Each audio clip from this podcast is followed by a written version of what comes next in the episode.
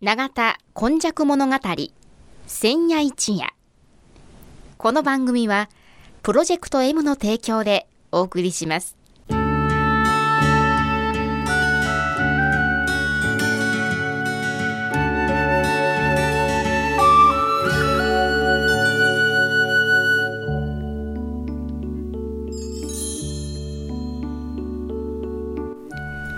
神戸は港があることで多様性のある町となりました。しかしその港というのは神戸港だけを指しているのではありません。山から海へと注ぎ込む川のある地域には素晴らしい砂間が広がり海の流れと川の流れに相まったこの永田地域一帯も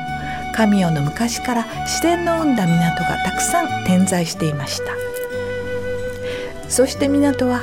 海外からの素晴らしい知恵や文化をその往来する人々と共に受け入れる場となり豊かな暮らしを生み出していったのです。つまり自然が生み出した小さな港が瀬戸内海を望む永田地域にはあちこちにあり長い長い時代を超えた昔から大陸や朝鮮半島の人々との交流を紡いできたのです。そして海外のみならず奈良の都や京の都の人々が大陸へ朝鮮半島へと往来するその一休みの場として出船入り船の合間の休みどころとなっていた。というのがこの永田地域の古来からの多様性を育む素地であるとも言えます。この番組「永田今昔物語千夜一夜」これはこの地域を育んできたこれらの多様な人々の往来とそしてここが住みよいということで定住してきた人々の培ってきたさまざまを一人一人の視点で読み解き解析し永田の多様性これがこれからの時代の大きな力になるというこの地の歴史を掘り起こしながら未来予想図を皆様にお届けするという番組です。毎週土曜日の夜の7時15分からの15分間。1995年の阪神・淡路大震災から生まれたこの FMYY 日本で最初の災害復興ラジオ。外国人市民と地域住民とそしてその思いに呼応した日本中世界中みんなのメディア。FMYY からお届けします。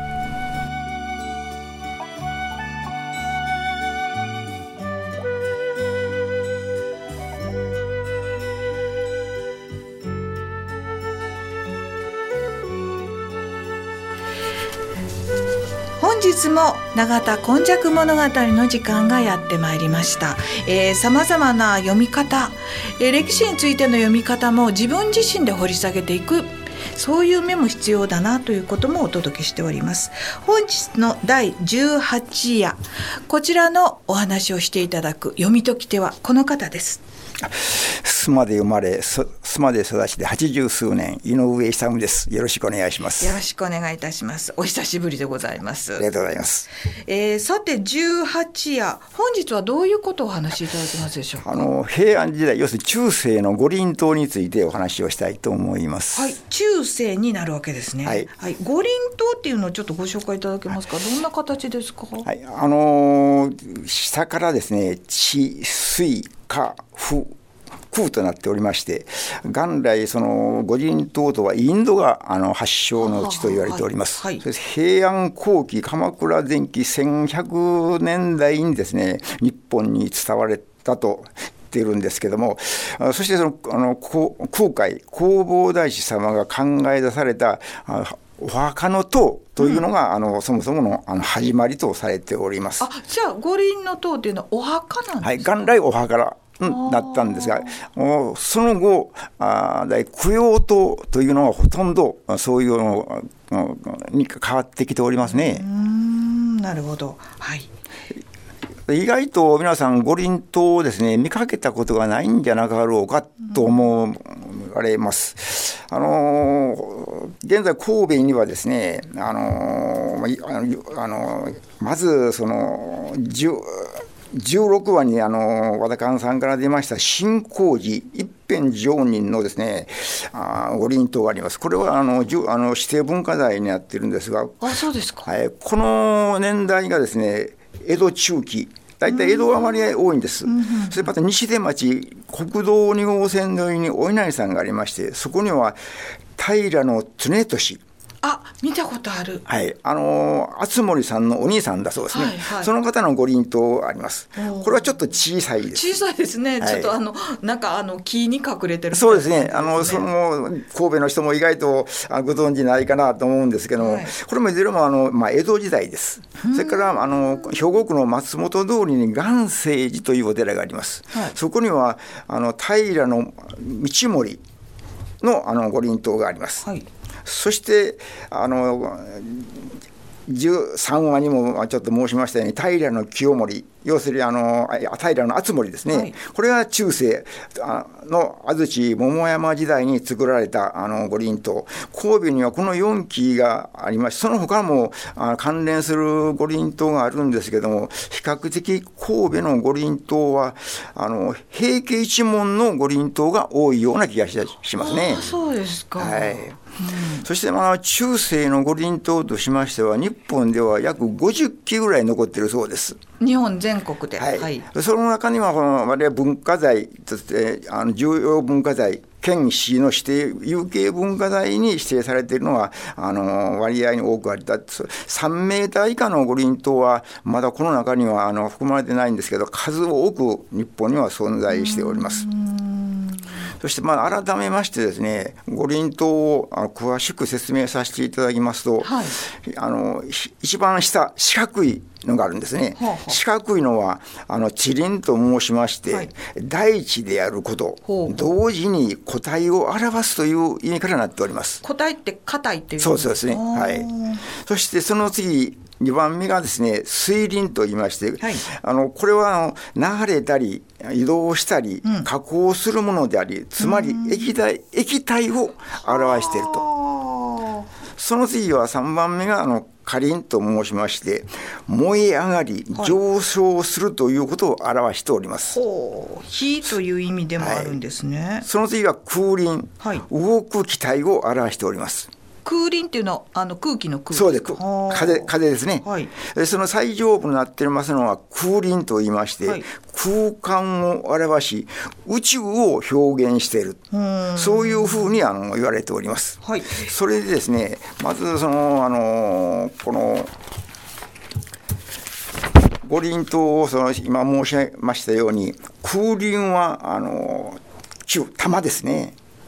それから風鈴は半球を半分要するに玉を半分に切ったものがなっています。で火輪は三角です、はい、水輪もあ丸です、はい、で地輪は四角。要するに崩壊性、はい、あの四角ですので、はい、まあ四角、はい、そういうふうな形でですねあのおのおのがあの祀られております。特にですねあのこの中世の頃からですねこれがあの存在してるんですけども庶民には及ぼすところがなくですねやはり時の権力者地権者豪族がですね、やはりそういう大きな五輪塔を作ったというふうな記録がですね古文書なりあの歴史文学そういうもんものにはよくあの出ております、はい、それからですねもうちょっと面白いのはですね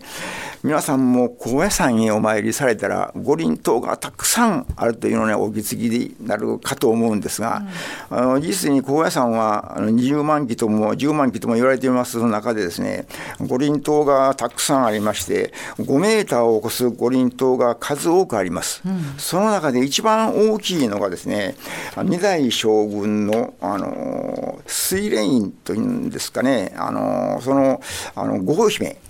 王の方のあの、はいはいはいはい、あの五輪塔があるんですが、それは7メーターほどあります。その他あの5メーター以上の五輪塔がたくさんあるんですけども、一説ではですね、徳川幕府が戸様大名の財源を減らすために、うん。各大名にですね、あの一番碑に倣って大きな五輪塔を作れというふうにですね 徳川幕府があの命令を出して、はい、各戸玉大名がですねこぞって高野山にあの五輪塔を建立したという記録が高野山の云々には出ております。なるほど。特にあの大きいのがですね一番比があの水源院号の方なんですけど、ええ2番目に大きいのはですね秋朝の毛の供養塔が大きいんです。これも7メーター、6メーター50センチぐらいあります。はいそして2番目に大きいのはですね、あのーこのうん加賀あ金沢の加賀百万石、前田都市前田家のうんがありまして、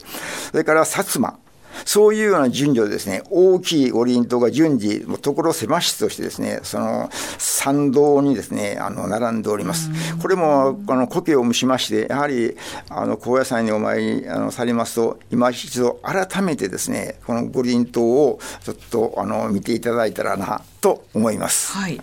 えー先ほどあのその五輪が、えー地面っていうのを表したりとかですね、火を表したりはい。風を表したりそして、えー宇宙も表すということは、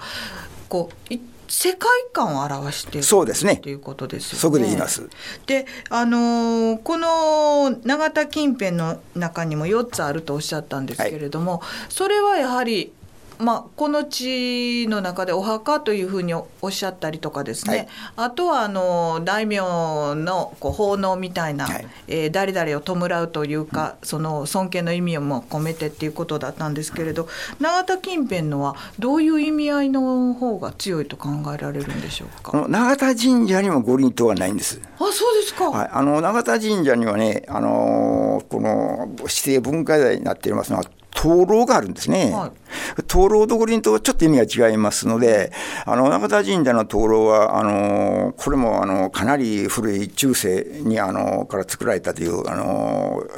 指定物になっております、あの灯籠があります。これも神戸市内では非常に珍しいんですけども、ちょっと灯籠とはちょっと意味が違いますね。で灯籠とよく似てるのが、似てるとないけど、灯籠は、あの五輪塔は丸いんですけども、それに対あの比較しまして、あの宝教院塔というのがあるんです。はいちょっと長細いんですね。はいで一般には、あの、一般在家のお墓を作る場合は、50年期を過ぎますと五輪塔を作り、100年期を過ぎますと宝教院塔を作るというのも、あの、一般には在家の方では語られておりますね。なるほどーだから、神戸の場合、宝教院塔は須磨寺にも古いのがありまして、妙法寺にも指定文化財になっております、あの、宝教院塔があります。で一般的には五輪塔の方が、あの、比較的、まあ、あの、見かけやすいというんですかね。宝教院塔の場合はいろいろ文字が書いておりますので、五輪塔の場合は、あの、この梵字が、あの、あ、ば、か、ら、きゃ、要するに地輪があ、凡字で言いますと、下のあの地輪があ、水輪がば、下輪がら、風輪がか、風輪がきゃ。だから下から言いますと凡字ではあ、ば、ら、か、きゃ。とあのいうふうにあの呼んでおります。これはまあ一応真言密教のですねあのこの